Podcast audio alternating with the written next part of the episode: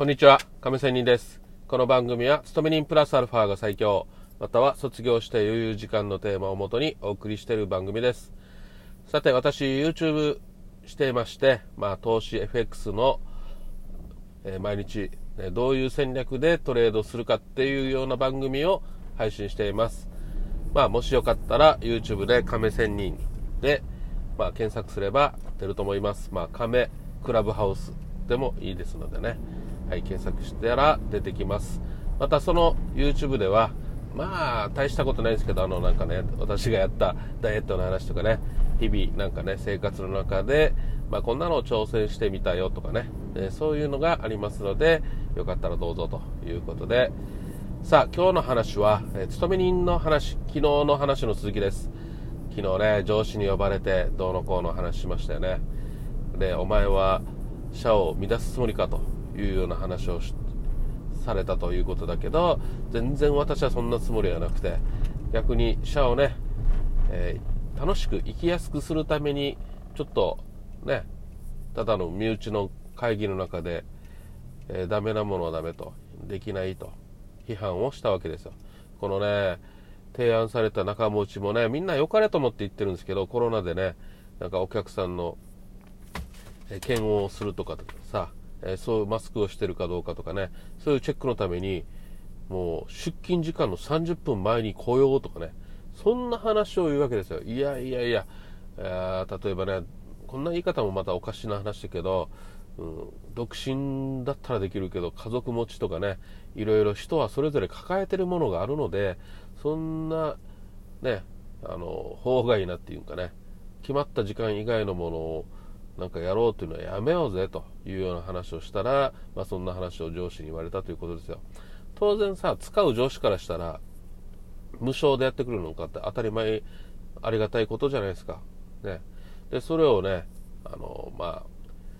乱すつもりかって言われたら、いやいや、違いますよと、そんなつもりありませんよというような話をしたわけですよ。でね、これを、実は、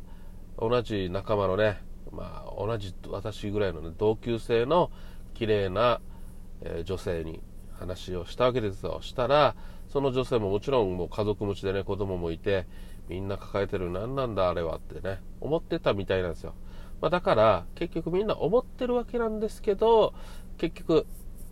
なんかね、今の状況から、なんか良かれと思って、結局自分の首を絞めてると。本当はそんな早く出勤するの嫌でしょと。嫌ってみんな思っているのに、なんか今までの流れでこれはやらなければいけないみたいなね。なんか批判的なものをしない、まあ、日本人って言ったらいいのかな。特に私の職場はね、え日本人の典型的なね、えー物を言わない人たちっていうかね、なんか正義感ぶってる、正義感ぶってるっていうのもなんか汚い言葉だな。えー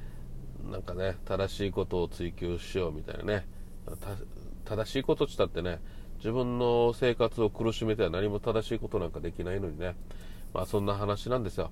まあで、その綺麗なお姉さん、女性、同級生とね、話をしたら、やっぱりみんなそう思ってるよと。んでも私もね、これ結局次のその会議の中で、一応言い、なんか、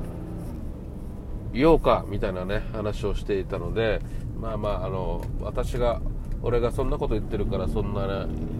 ことをね無理やりするわけでもなくてもしお互いね、えー自分の持ってる範囲で自分ができる範囲でやりましょうみたいなね、えー感じで私は終わったわけなんですけどまあそんな感じでまあ私も愚痴がね、えーその綺麗なお姉さんに話ができて嬉しかったしでまあ仲間作りってやっぱり大事だなと、ね、思いましたね。まあ私もね仲間作りもある意味もしたいけどもねもうそれどころじゃなくてだから言ってるように超ブラック企業なんで仲間作りさえもできないもう疲れる状況なんですよ。だからこれこそある意味やばいんですよね。奴隷のように使われるっていうかねもう考えさせないようにしてるっていうのがある意味これまずい状況だということですよ。仲間作りもできない批判もできないそれこそ奴隷だということですね、うん。まあそんな感じのことでやっぱりとりあえずね、えー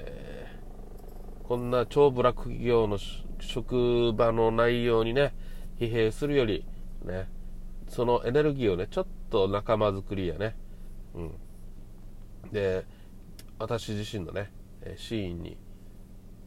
本当のね思いっていうのを伝えることにまだねエネルギーを注いだ方がいいなと、まあ、これ受け入れられるかどうか分かりませんよ当然。そういう視点を持ってねいや私はこう思いますよ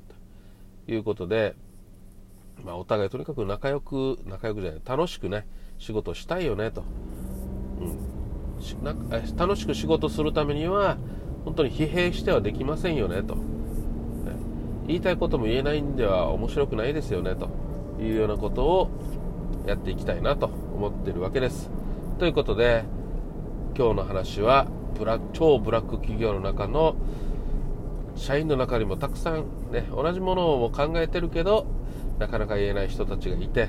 まあ、仲間づくり、ね、をしていかなければと。あと根回しもねもちろん必要だしということで綺麗なお姉さんと話してまあ同意見でね良かったなというような話でした。それではまた明日からストベリンブラック企業生活が始まりますがまあそれでも私仕事は好きなのでこの仕事は好きなのでまあしかし時間オーバーにならないようにとっとと定時で帰りたいなと心がけたいなということで終わりたいと思いますということでまた明日 See you!